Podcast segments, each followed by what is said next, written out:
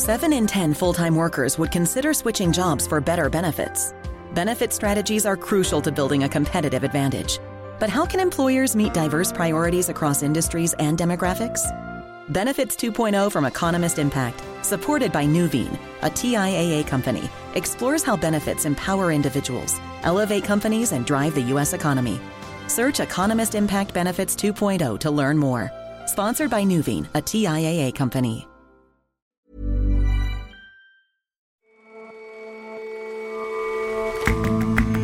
Hello and welcome to The Intelligence from The Economist. Today, from London, I'm your host, Jason Palmer. Every weekday, we provide a fresh perspective on the events shaping your world. During the Cold War, the reputation of Soviet spies was nothing short of terrifying. The KGB was everywhere, anywhere. Russia's security services have been dining out on that perception since then, but the war in Ukraine reveals just how far they've fallen. And it is as country music a story as you can imagine. The coal miner's daughter who surprised herself by becoming the most successful female country star in history. Our obituaries editor reflects on the life and the long career of Loretta Lynn. But first,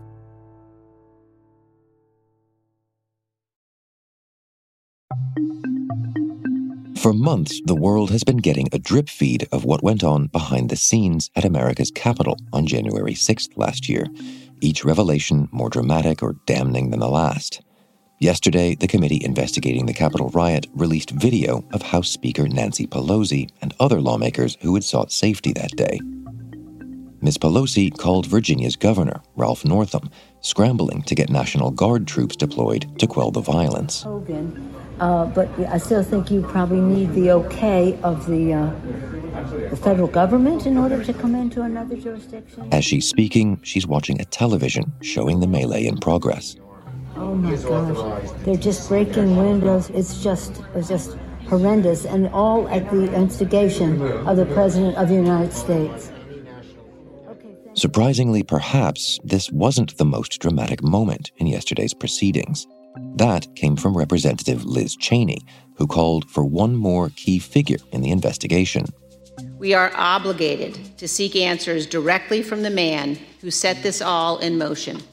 So this afternoon, I am offering this resolution that the committee direct the chairman to issue a subpoena for relevant documents and testimony under oath from Donald John Trump in connection in what was supposed to be a wrapping up, the committee unwrapped a new front in its work, but it's up against the clock and the past recalcitrance of their new star witness. Unlike previous hearings of the January 6th committee, which have focused on specific witnesses and details, this supposedly final one was really an overview. The hearings have been going on for a while. The first one was back in July, so this was an attempt really to catch people up and summarize what happened on January the 6th and put all the evidence into a broader context. John Prideaux is our United States editor. This, Jason, has always been something of a made for TV event. This final hearing was postponed because of Hurricane Ian. Members of the committee really wanted as many people to watch this final hearing as possible. And it ended with a big flourish the subpoena for Donald Trump to appear before the committee. Before we get into the subpoena stuff, let's talk about what new evidence was presented yesterday. Well, there's always been a debate, Jason, among Trumpologists over whether Donald Trump was so removed from reality and so deluded that he actually thought that he'd won this election, or whether, in fact, he knew that he had lost and was behaving in a much more cynical way. And there was plenty of evidence presented yesterday that he did, in fact, know that he had lost and had privately admitted that he had lost. Elaine Luria, who's a Democrat who represents a district in Virginia, said that Donald Trump continued to make these false claims even though they were directly at odds with what Donald Trump knew. Donald Trump maliciously repeated this nonsense to a wide audience over and over again. His intent was to deceive. President Trump's plan. There were also some other details. We found out that the Secret Service had received tips about expected violence on January the 6th, and in particular had received pretty specific threats regarding the Vice President Mike Pence. Some new footage showed House and Senate leaders of both parties trying to solicit help during the attack, calling governors, seeing if they could send in troops to help. All the while, Donald Trump was doing nothing. And then there was one other interesting detail in there, which was that Donald Trump seems to have ordered all American troops to withdraw from both Afghanistan and Somalia days after losing re election. That's pretty interesting for a couple of reasons. A, I don't think that's the kind of thing you do if you sincerely thought that you won and B, given the chaos that followed in Afghanistan and Kabul when the Biden administration withdrew troops rather quickly. That's just a sort of interesting counterfactual to think about. If that had been going on at the same time as Donald Trump attempting to cling to power and the insurrection at the Capitol. And moving on to the subpoena, this was supposed to be the last chapter of the committee's work, and now it seems like we've opened another one here. Yes, that's right. They said that more than 30 aides or Trump allies pled the fifth when they were asked to submit to questioning. And so, because they didn't get enough cooperation, the only way they could really answer the questions they're trying to get to are to get to Trump himself. That's why we want to take this step in full view of the American people, especially because the subject matter at issue is so important and the stakes are so high for our future and our democracy. And so, as you say, this is a strange one, Jason. This was meant to be the final hearing, but it opens up this question of whether it is or not. It's also the case, I think, that it's the kind of plot twist that the people who've been planning the hearing seem quite keen on. Okay, so what's the next episode of this made for TV event then? Well, so this is where it gets interesting. People who are subpoenaed by House committees are legally obliged to attend and submit themselves to questioning. They don't always do so immediately. We had a case recently of Steve Bannon initially refusing to testify before a House committee. So the likeliest thing here, I think, is that Donald Trump will say, no, I'm not going to come. And then it's up to the Justice Department to determine whether or not he should be prosecuted for ignoring that subpoena. Now, normally that kind of legal process takes quite a long time. And the politics here matter, the timing matters, because we have the midterm elections in November. Republicans quite likely to win a majority in the House, then to be in a majority in January, at, at which point they could just cancel the subpoena and start investigating Hunter Biden. And as you say, the timing does matter here with the midterms coming up. How much of this do you think moves the needle on those elections? The hearings haven't moved the polls significantly so far as we can tell. But I think that's a slightly unfair test. And I think there's a way in which January the 6th, the fallout and the work of the committee does show up in these midterm elections. It's a slightly roundabout way, Jason, but Donald Trump still enjoys wide support from Republican voters and from lawmakers. And he's used that influence to pick candidates, to endorse candidates in the Republican primaries many of those candidates, because they are so closely associated with Donald Trump, look like they may lose in very winnable seats.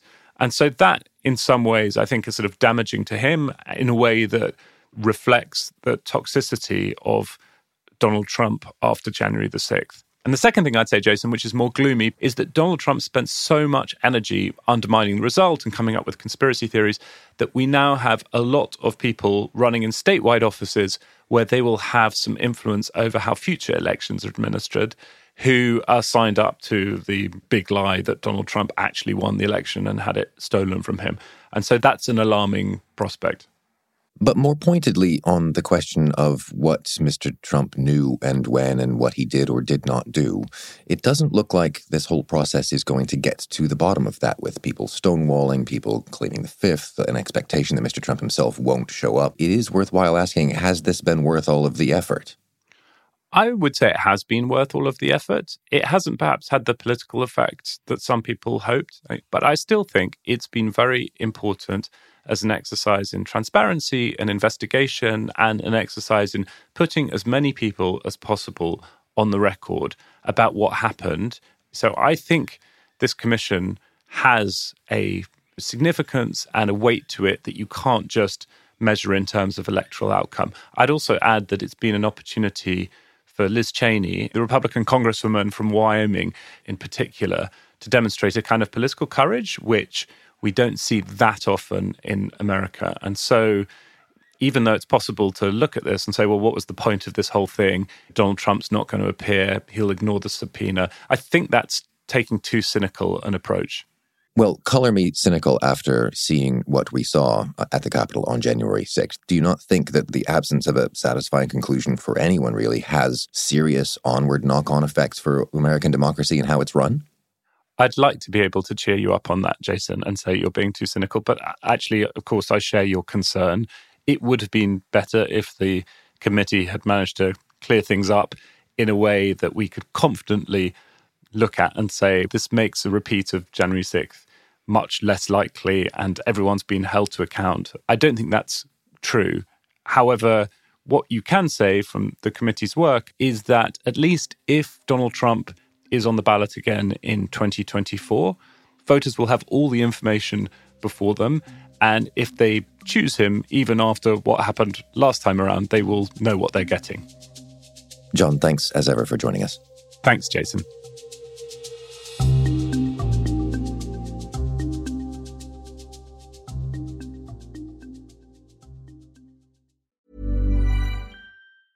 With the highest number of young STEM graduates per capita in the EU, Ireland has the people and skills your company needs to succeed here. IDA Ireland, the National Investment Development Agency, can help you find and nurture the people you need to internationalise and thrive. Our talent is just one of the extraordinary benefits Ireland has to offer. Learn more at idaireland.com. Invest in extraordinary.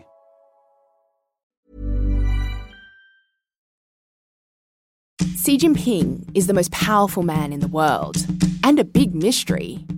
I'm Sue-Lin Wong, host of The Prince, a new podcast from The Economist. It's the real story of China's leader, his traumatic childhood, his rise through a brutal regime, and the lessons he learned. Now, he wants to reshape the world. To understand what's next, you need to know where he came from. Listen to The Prince from The Economist, wherever you get your podcasts. In a declassified CIA film from the 1960s, the agency's former director, Allen Dulles, compares America's intelligence gathering with that of the Soviet Union. The KGB is one of the most sinister organizations that ever was organized. Are they any good? Are the Russians good at this? Oh, yes. Oh, my, yes. You take some of their operations, they're classic because they have a marvelous apparatus. The KGB was renowned, notorious even, high level spy rings in the West, and a knack for knocking off defectors abroad. It was the stuff of spy novels, and the spy novelists ran with it. An ex KGB man actually made it to post Soviet leadership, President Vladimir Putin. But the intelligence failures revealed in Mr. Putin's war on Ukraine suggest that the security service's Cold War reputation needs to come down a notch or two. When the KGB dissolved in 1991, it reappeared almost immediately. Shashank Joshi is our defense editor. There was the FSB, which was the secret police, effectively, the domestic service. There was the SVR, the foreign intelligence agency that went abroad and did the spying. And then there was the GRU, a military intelligence agency that had endured in one form or another since 1918. And these three services view themselves as part of that long, glorious lineage of Tsarist, then Soviet, then Russian spies going all the way back to the 19th century playing the great game and fighting the Cold War. But they're coming out of the war in Ukraine with that reputation looking really, really shaky. How has the security services role played out in Ukraine?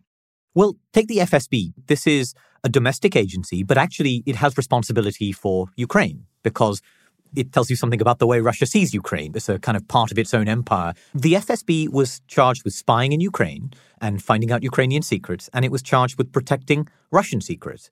It basically screwed up both of those things completely spectacularly. So, for example, the Americans and British got a hold of Russian war plans, as we now know, and publicly advertised them. They said the invasion is coming. We have reason to believe the Russian forces are planning to uh, and intend to attack Ukraine in the coming week, in the coming days. We believe that they will target Ukraine's capital, Kiev, a city of 2.8 million innocent people. And indeed, it was responsible for those plans in the first place. It was the one that was telling Putin, if you invade Ukraine, it'll go brilliantly. So intelligence failure was part of why this catastrophic war was launched in the first place. And the FSB, and to some extent the GRU, I think, has a lot of responsibility for that. And why is that then? If, if they have this fearsome reputation, how did they get it so wrong? Partly just bad intelligence. They were talking to people in Ukraine who agreed with them. Part of it was chauvinistic views of Ukraine. You know, Ukraine's not a real country. It's a, a fake country that the Bolsheviks invented. It'll fall apart when you push it. And Putin believed all of that stuff. But by and large, we saw an intelligence service that I think ultimately has prioritized lots of other things over actual spying. So it's good at disinformation, sabotage, subversion, propaganda, election interference, even assassination, right? We've seen attempted assassination of uh, former Russian intelligence officers in the UK and others on a number of other occasions. But actually, stealing secrets, well, this was something they turned out not to be terribly good at. So, how did they fall so far then? They did earn that fearsome reputation in the first place. When you talk to Western intelligence officers who spent their careers sparring with their Russian counterparts in you know, shady European backstreets, they all acknowledge that Russian intelligence is still formidable. It has enormous scale and it's relentless. They take risks, they're very bold, and they have pockets of excellence. But I think what's happened over the years is that they've become incredibly corrupt and venal. So, for example, uh, I was told about one unit in the GRU where officers were stealing the salaries they were supposed to be paying the agents they recruited. Right? We all know, I think it was Graham Greene's novel, Our Man in Havana, where the agent fabricates false intelligence based on vacuum cleaner plans and flogs it up the chain as being incredibly valuable intelligence. Well, this is intelligence officers from Russia basically culling stuff off the internet, sending it to the Kremlin, and even worse, all the bad news that the Kremlin doesn't want to hear is weeded out. We see in other FSB divisions is something called the Fourth Service. This is a division responsible for economic security, which means they basically put officers and agents into banks and companies and corporations to keep an eye on them. And this is an opportunity to basically skim off huge amounts of money. The Russian intelligence services have become incredibly corrupt. One former FSB officer I spoke to, Jason, compared it to Game of Thrones. He said there was constant infighting, constant rivalry, and that's going to affect the work of an intelligence service. So, to your mind, the big structural problem here is simply corruption. It's not the only problem. Intelligence agencies all around the world have to reckon with the digital age, right? They can't send an intelligence officer undercover into a country under two different aliases because they're going to get caught with biometric border controls. Your fingerprints will show you up. Facial recognition might show you up. Russian intelligence has been very slow at adapting to that digital age. For example, we saw back in the spring the names of large numbers of FSB and GRU officers were exposed because they were having food delivered to the headquarters of their services on a Russian food delivery service under their names. This is really sloppy stuff, right? Western agencies make mistakes, but they're not making these mistakes. In addition to that, the pressure on these officers is also showing in other ways the West responded to the invasion of Ukraine by expelling huge numbers of Russian intelligence officers from European embassies. That put pressure on a type of Russian officer that we call an illegal. These are people who are sent into another country to live potentially for their whole lives under a false identity. And what's happened in the last seven months is that the loss of all these regular officers in embassies is putting pressure on the illegals who would normally play it very cool to expose themselves, to take risks. And they are getting caught as a result. And that's a huge problem because Russian intelligence just doesn't have huge numbers of these. So, is anyone inside the Russian regime sort of paying the costs for these failures in, in the way that we see generals being sacked and people being disappeared? Short answer is no. There have been some sort of low level changes. No heads of agencies have lost their jobs. And I think it's important to understand that reflects their prestige and status in the Russian system.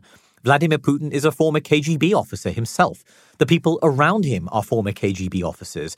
There's the Russian concept of the Siloviki, the securocrats, the sort of spy masters and, and security officials who run the state.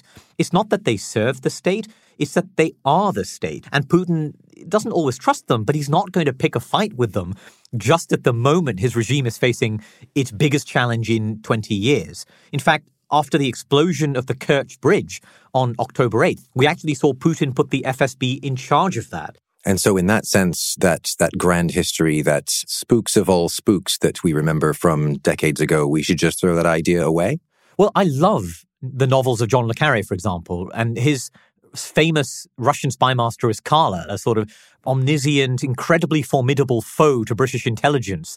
But it's important to remember that reputation was partly a function of the spectacular successes that Soviet intelligence enjoyed in the 1920s and 1930s, back when communism was seen as a kind of attractive European ideology, an alternative to fascism. You had all the recruits like Kim Philby and the Cambridge Five.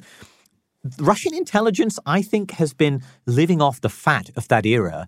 And even the professionalism of the Cold War is being corrupted. The, the, phrase used by John Sawers, a former head of MI6, when I spoke to him, was like a gangrene on top. And I think it is eroding and chipping away at the reputation of those famous literary Russian uh, spies of the Cold War. That's only going to lead to more of a hollowing out, right? There's no incentives in that picture for anything to get better. This only gets worse.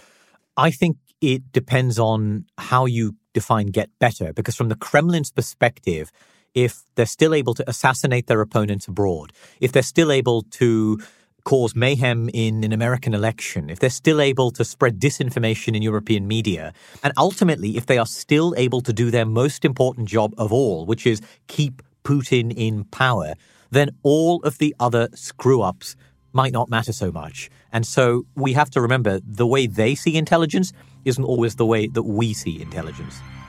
Shashank, thanks very much for joining us. Thanks, Jason.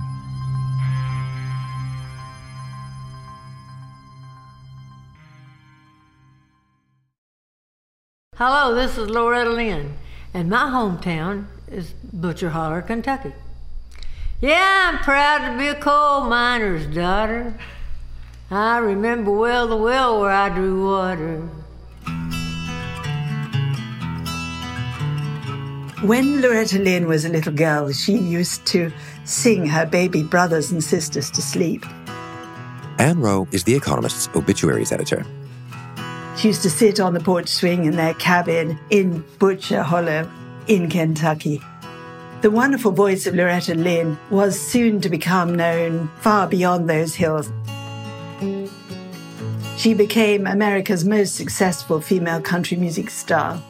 She had 16 number one hits in the country music chart, and she also sold 45 million records. And she was always very surprised by this because she reckoned that the people back home wouldn't think she was very much at all. So she was not really a great musician and never learned to read music, but she could certainly put a song across. And a lot of that was due to her training and growing up hearing the local Appalachian songs. because all she was was a poor coal miner's daughter. To build me log cabin on a mountain. And this made her extremely shy about going out into the world with her voice. She remembered only once getting a really nice dress, otherwise, most of her clothes were made from flour sacks. The children had to share shoes. And all these bits and pieces found their way into perhaps her most famous song, Coal Miner's Daughter. Well, coal miner's daughter. And the legend of the coal mine really coloured everything she did after that. She had a backing group and she called them the coal miners. When she got a tour bus to go around the country, she went on touring into her 70s. There was a golden coal miner painted on the side of it.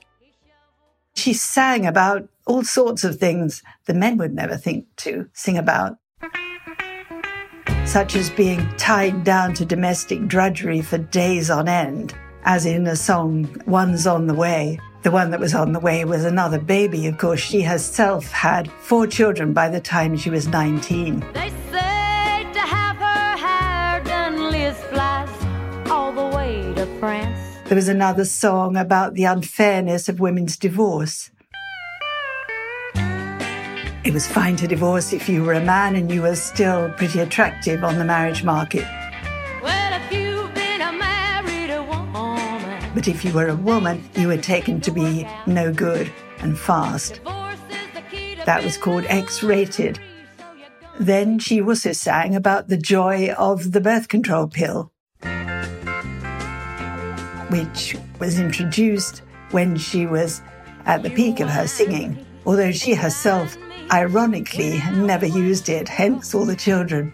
Promised if I'd be your wife, you'd show me the world. And that song was called The Pill.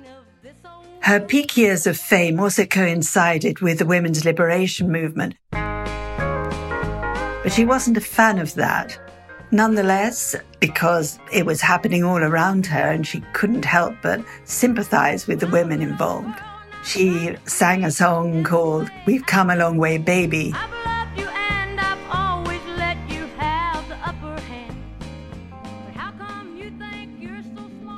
She also directed a lot of her songs. In fact, she said 90% of them at her husband.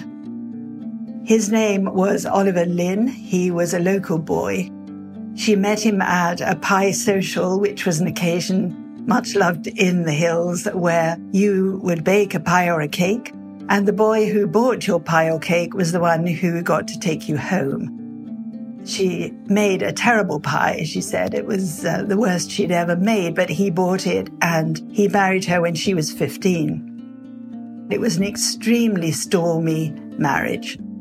They fought like cat and dog. He always put her down and called her a stupid hillbilly, that sort of thing. He would beat her if she was at all disobedient. He looked on her really as a child and she looked on him as a father figure but she could give as good as she got, and she once knocked three of his teeth out. They stayed married until he died in 1996. She clung to him because, in fact, he became her manager and she felt she owed him everything she was.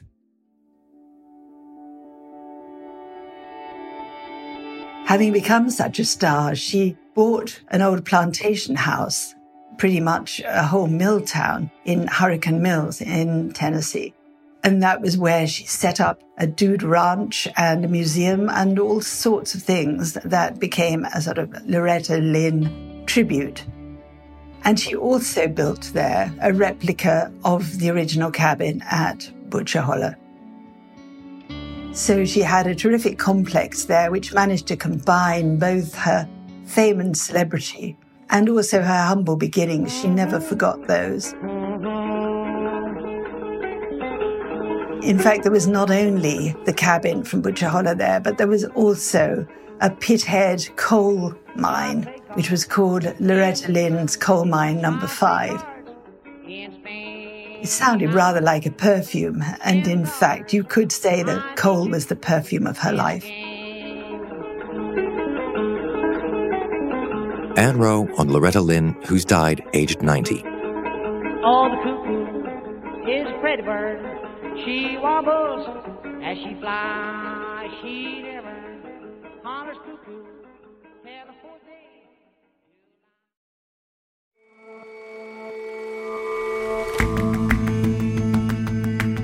That's all for this episode of The Intelligence. The show's editors are Marguerite Howell and Chris Impey. Our senior producers are Sam Westron, Jat Gill, and John Joe Devlin.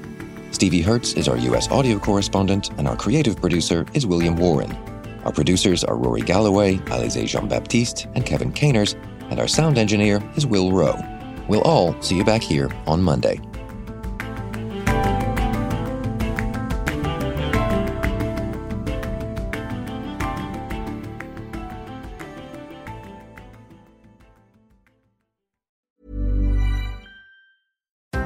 Seven in 10 full time workers would consider switching jobs for better benefits.